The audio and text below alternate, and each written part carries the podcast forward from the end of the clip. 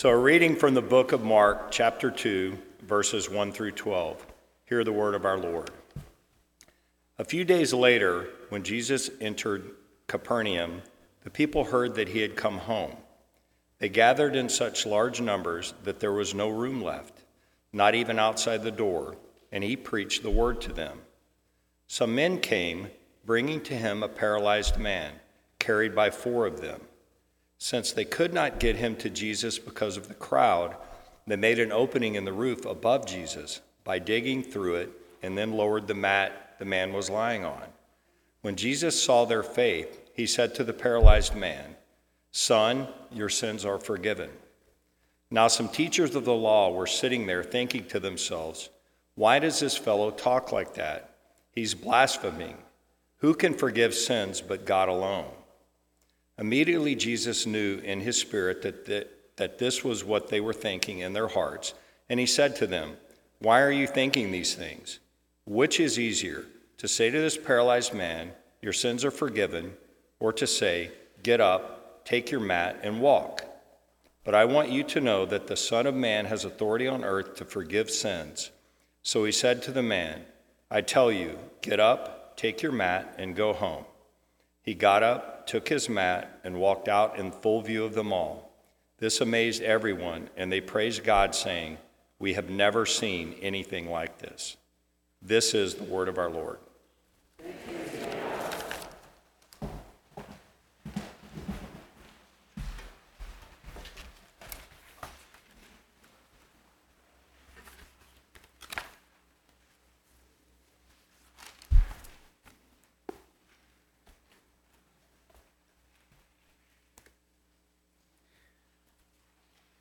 All right.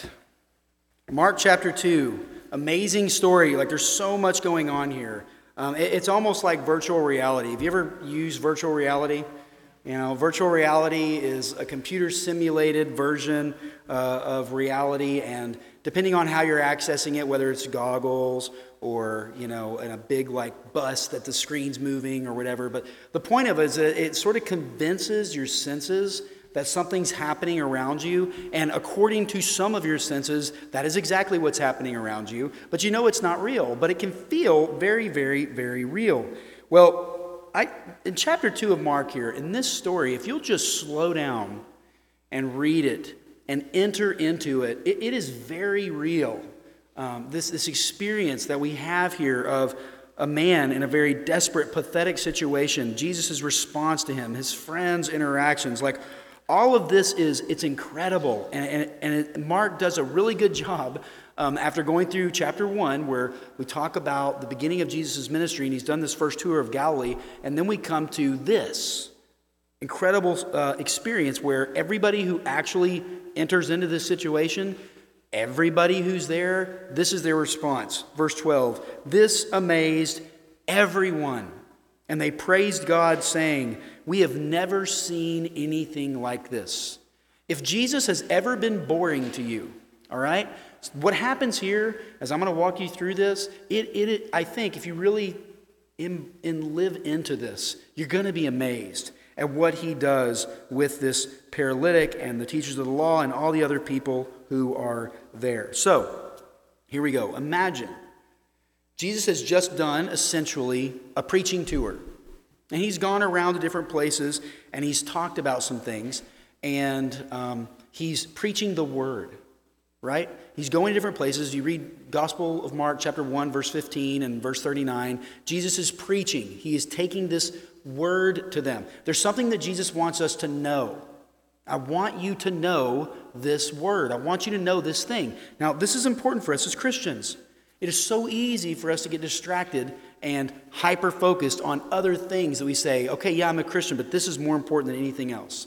Actually, Jesus' primary message here, he's saying, look, the word, I'm going to tell you about this. It changes everything. You need to hear it. It is meant to be your center. And this word, when it's embodied, people are like drawn to it like a flame. When they see what Jesus is saying and they see what he's doing and they kind of take it in and they go, whoa, they're drawn to it. And they think, wow, this is incredible. In Mark chapter two, verse two, we read that they gathered in such large numbers that there was no room left, not even outside the door, and he preached the word to them. People are drawn to who Jesus is. Now think about this. When you think about Grace Presbyterian Church, or you think about any church in the Woodlands, would you say people are drawn to it? And people who are drawn to it, why are they drawn to it? Or maybe if you've been drawn to it, you're not so drawn to it anymore. Like, as a pastor, I do a lot of thinking about this stuff, right? Um, and there's lots of reasons people might not be drawn to a church. You know, they, they might be finding even repelled by a church. One reason could be that that church is not centered on this most important message that Jesus is talking about here, the Word. This is the definition of his vision. And so if you're a church not centered on that, and you're seeking Jesus, guess what? You're going to go to a church that's not centered on the Word, and you're not going to find the Lord there. Like, you're going to, you're not going to find the message that was so central to him being the central message of the church. But there's another reason why you might not be drawn to a church. You might be going to find exactly what Jesus has no interest in you finding at all. Now, you might be going and looking at a church for something, and he's like, that's not what the church is about. You're going to be very disappointed. And Jesus comes and says, this word I'm preaching, it's everything. And when people see it embodied and they hear it preached, they are drawn to it. So what is it? Verse two, they gathered in such large numbers that there was no room left, not outside the door, and he preached the word to them. Now, I want you to enter into this situation and almost like a movie, like you're, you're going to see different scenes, okay?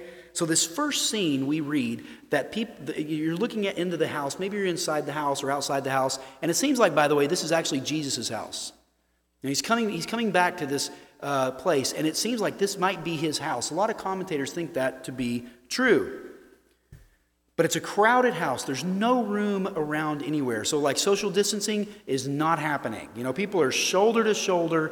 Kids are probably sitting in parents' laps. Uh, people are probably like, dude, scoot over. You did not wash your feet. Like, come on. Like, they're all crowded in there. And Jesus is teaching them, and they've gathered. Some people probably got there really early, right?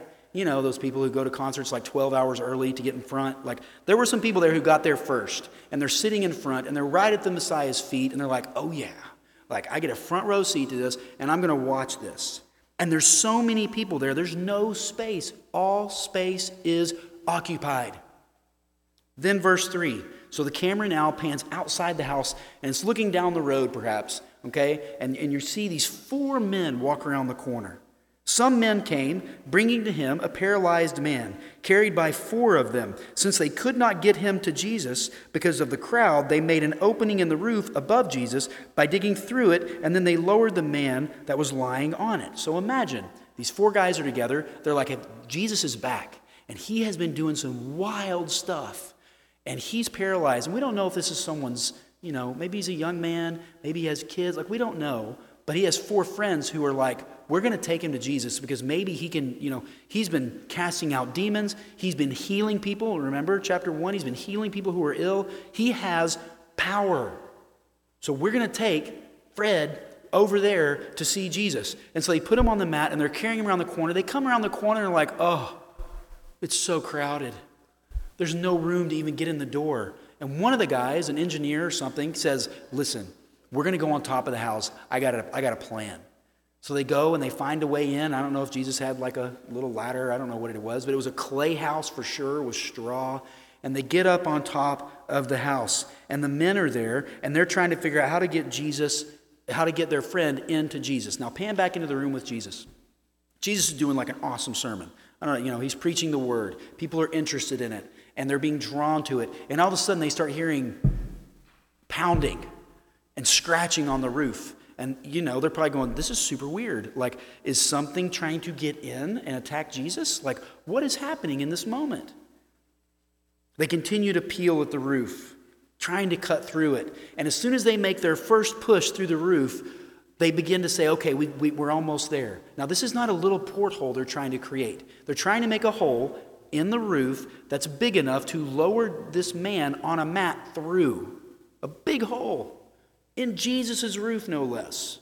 And so you're back up on top. They're peeling out the clay. They're moving things around. They finally get it to where they can lower the man in. Now, imagine you were one of the people who came early to see Jesus. and you're right up there in front, and dust has begun to fall on your head. And you're thinking, okay, like this is, like I got here early, so this wouldn't happen to me. I really wanted to be able to focus on the sermon today, and this is so distracting. And then like rocks are falling. So now people are backing up. What did that look like? You know, a mosh pit, right? You know, there's all these people sitting, and they're pushing up to get out of the way to make room for this man to be lowered down on the ground. Jesus doesn't seem to be fazed at all. At least Mark doesn't give us any detail about that. Verse five. When Jesus saw their faith, he said to the paralyzed man, "Son, your sins are forgiven." Jesus doesn't say, "Yo, my roof." He doesn't say, "Hey, like, let's go outside because clearly this is weird. You know, y'all didn't wait your turn. You just pushed through everybody and cut in line and tore up my house to get your friend here. That's super rude and inappropriate." But I can imagine the people around him were probably saying that, right? The murmurs had probably turned into loud cries like, "Yeah, hey, what are you doing? This is not right." What does Jesus do? He looks at the man and sees their faith, which Jeff's version actually talks about this even better, sees the faith of the men who are lowering their friend. He sees their faith and says, "Your sins are forgiven." Now imagine you're the paralytic for the moment. You're inside the head of the paralytic. And, he, and Jesus says, "Your sins are forgiven." I think he's probably going, uh-huh. But like, what about the fact I can't walk? Like, can, can we do something about that? Is that really why he came? Was for the forgiveness of sins? I mean, his friends brought him for the practical reason of healing him. Verse six. Now some teachers of the law were sitting, thinking to themselves, "Why does this fellow talk this way? He's blaspheming. Who can forgive sins but God alone?" Now, the paralytic might have missed it. Okay? Jesus says, "Your sins are forgiven." We're not really sure all that happens with him. But the, fair, the teachers of the law most certainly do not miss what's happening in this moment. Jesus is claiming to be God by saying that he can forgive sins. In that moment, they know exactly who Jesus is. You're claiming to be the Son of God. Who can forgive sins but God alone? Now think about yourself. You ever gotten away with a lie? You ever gotten away with something that you think nobody knows about? God knows about it. God is able to forgive it. Or what about anger in your heart? Or hate in your heart? Or deceitfulness? Or envy? Or any of those things? Jesus looks at the man and says, "Your sins are forgiven. No one can do that but God alone." Verse eight, Jesus, you know, he doesn't miss a beat here. And we read about his divine knowledge. We get insight into how he is able to see into the hearts of the people. Immediately, verse eight, Jesus knew in his spirit that this was what they were thinking in their hearts. And he said to them, "Why are you thinking these things? Which is easier to say to this paralyzed man, 'Your sins are forgiven,' or to say, 'Get up, take your mat, and walk'? But I want you to know that the Son of Man has authority on earth to forgive sins." Jesus sees into their hearts. And he says, "You think it's a big deal for me to heal physically? I can do something far more profound and powerful than that. I can actually forgive sins."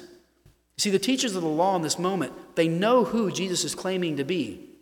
They see what he's claiming to do, but they don't believe it themselves. They're like, no, no, no, no. You're claiming to be God. There's no way that that can be true.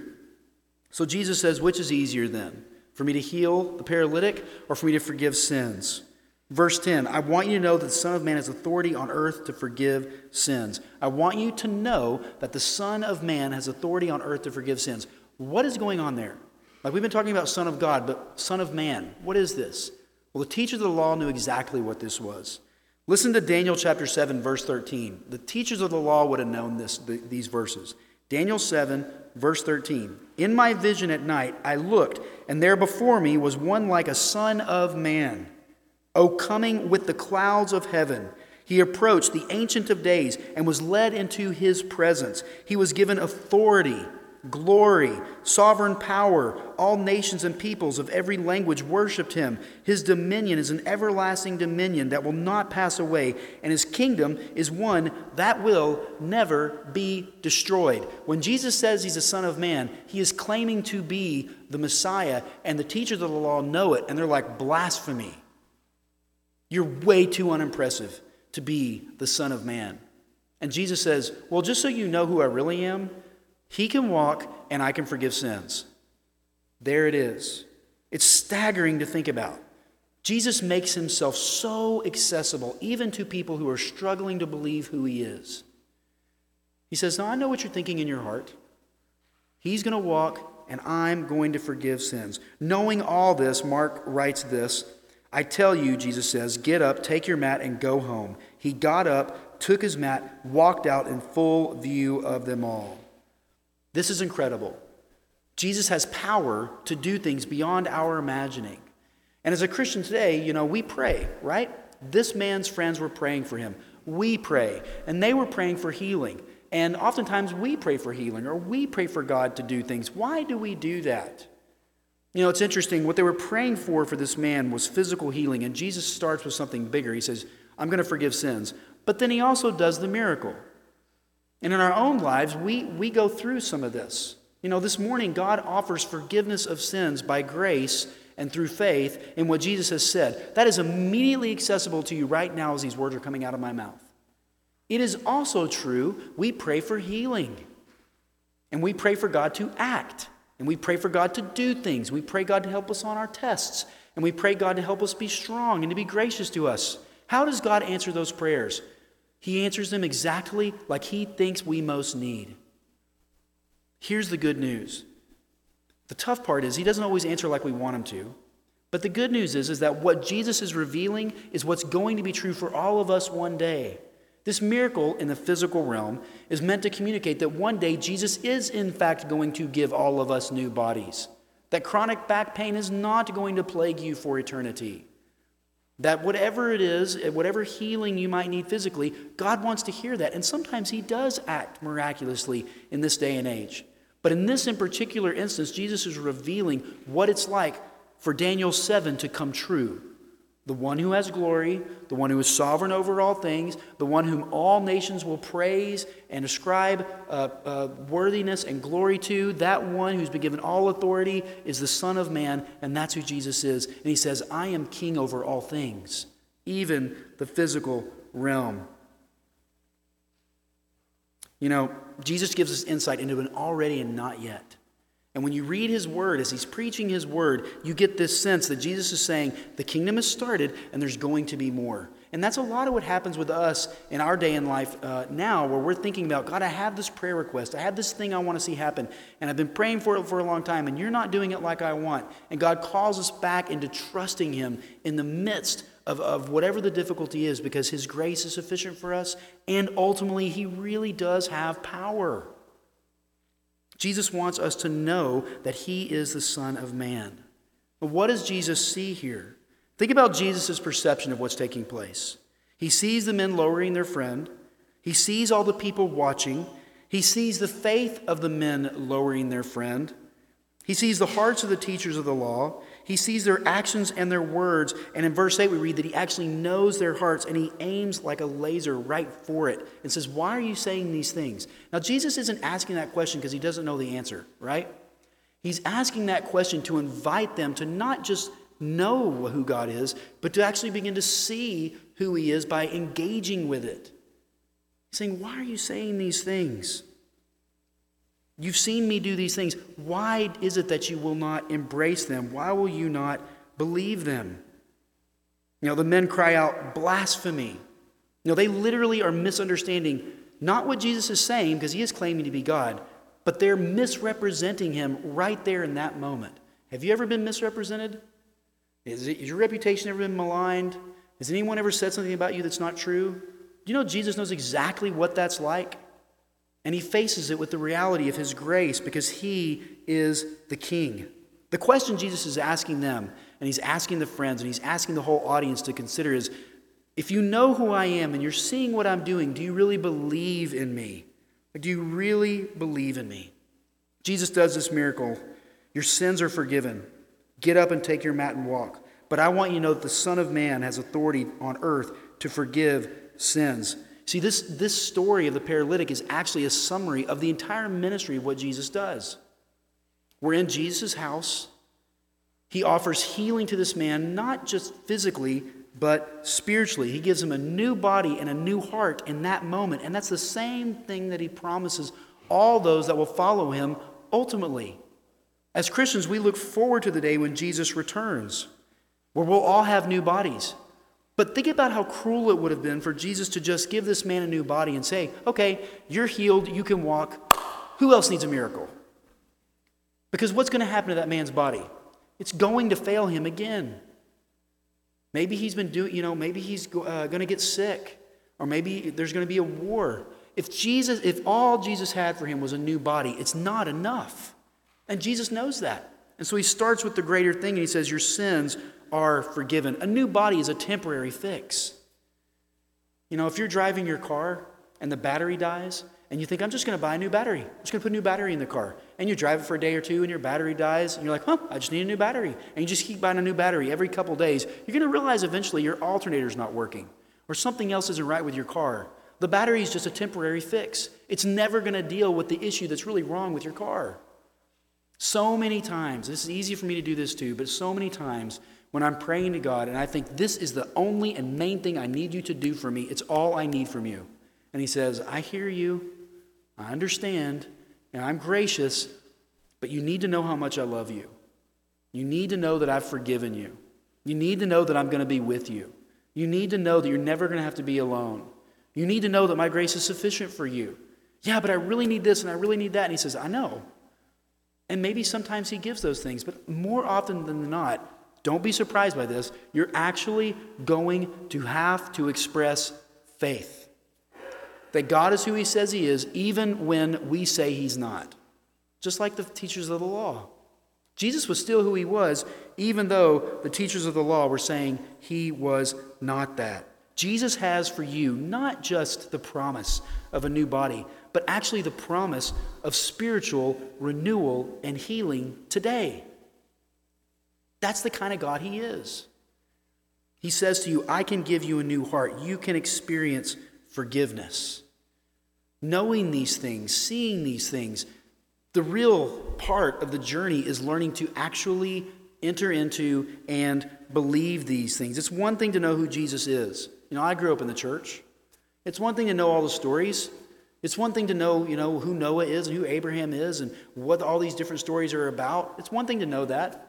It's another to actually even see God change people's lives, which as a pastor, I see that on a regular basis where God's grace nourishes people and challenges them, and sometimes it's, you know, difficult, and sometimes it's really good, but I get to see that. The real challenge is this, believing. Why is Jesus doing what he's doing in this story? What Jesus is doing, he's revealing his word embodied. What does it look like for the message that Mark has been talking about in, the, in chapter one to actually hit the dirt and begin to impact someone's life? Well, for this man, his friends were hopeless, and he was hopeless. And what they discovered by coming to Jesus is that he had not just power that they needed to heal his physical body, but he had even more profound power to heal his spirit, to offer him forgiveness. You know, forgiveness is essential for us to be able to experience peace with God and peace with one another. You can't do it any other way. If you try to convince God through your right actions, or by your obedience to ten new rules, or by showing God, look at all the things I don't do, or look at all the things that I do do, and that's going to be the ground you start on to say, okay, now I can trust God's love. You're missing the greater gift. The greater gift is that Jesus approaches this man and gives him what he doesn't even ask for. He heals his heart. He's gracious to him before he can respond. Do you notice the man can't get up and obey Jesus until Jesus gives him a new body? He can't get up and leave until Jesus heals him first. You know, God invites you this morning to consider, do you really know how much he loves you? Have you really seen his promises in the scripture? Are you wrestling with what it means to actually believe that you're forgiven and he calls you into a kingdom of forgiveness whose result brings new feet to paralyzed people, and new life to dead people, and sight to blind people, and above all, a new heart to everyone today. That's what God invites you into considering. Experiencing God's forgiveness is so important for your spiritual well-being.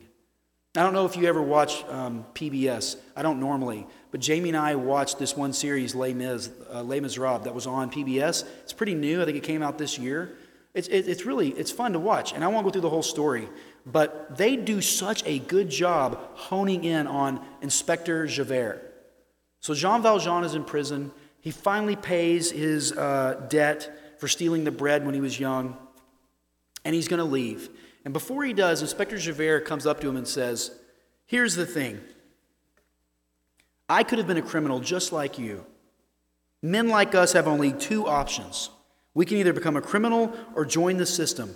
You chose the former, I chose the latter. You will never change." And then he sends him out. And the rest of the story, you can go watch it.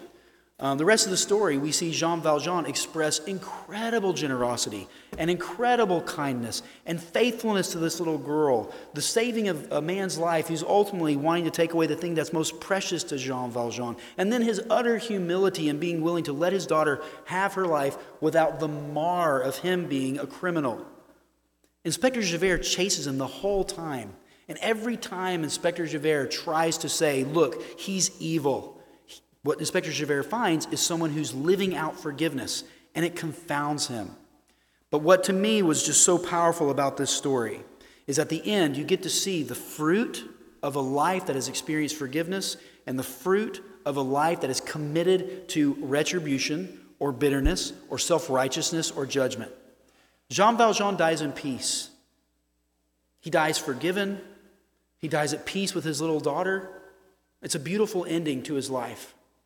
Inspector Javert, who is so accomplished, I mean, he is like the police officer, chief, extraordinaire hero. And he sees that Jean Valjean has even forgiven him and is willing to do what is right and give himself, you know, over to the authorities. And it is so confounding to Javert. He cannot wrap his mind around how someone would be so sacrificial, especially someone who's a criminal who can never change because they're evil. And it contorts his conscience so that he has to resign, and ultimately it ends his life. And he ends in the utter confusion of living in a world without forgiveness. What Jesus offers this man, what Jesus is actually offering the teachers of the law, is forgiveness. Access to this new kingdom, to know who Jesus is, that he is the all-powerful Messiah and Son of God. To be able to see who he is. I mean, Jesus shows them incredible things. And as we make our way through Mark, you're going, it's like, like I said earlier, it's like virtual reality. Like, enter into the story. These are amazing stories that God has given us so that we can, in our minds, see how powerful and good Jesus is.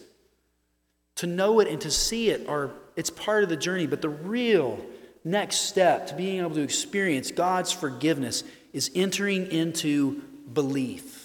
Do you believe that Jesus is who he says he is? Here's the good news. If you think you might, or if you're beginning the journey of wanting to trust him, he is ready to receive you.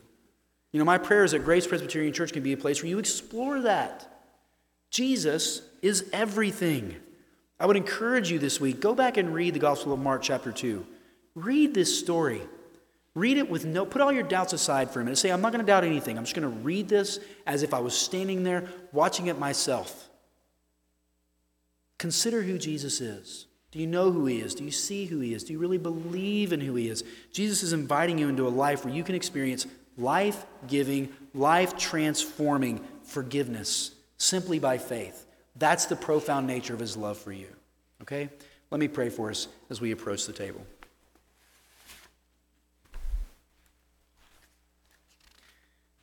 Jesus, as we consider your word and we consider this vivid story of you approaching people, people who sense a desperate need for you, people who outright reject what you're saying, although they hear what you're saying, people who are just the audience who are walking, and as we read in verse twelve, are utterly amazed at these things.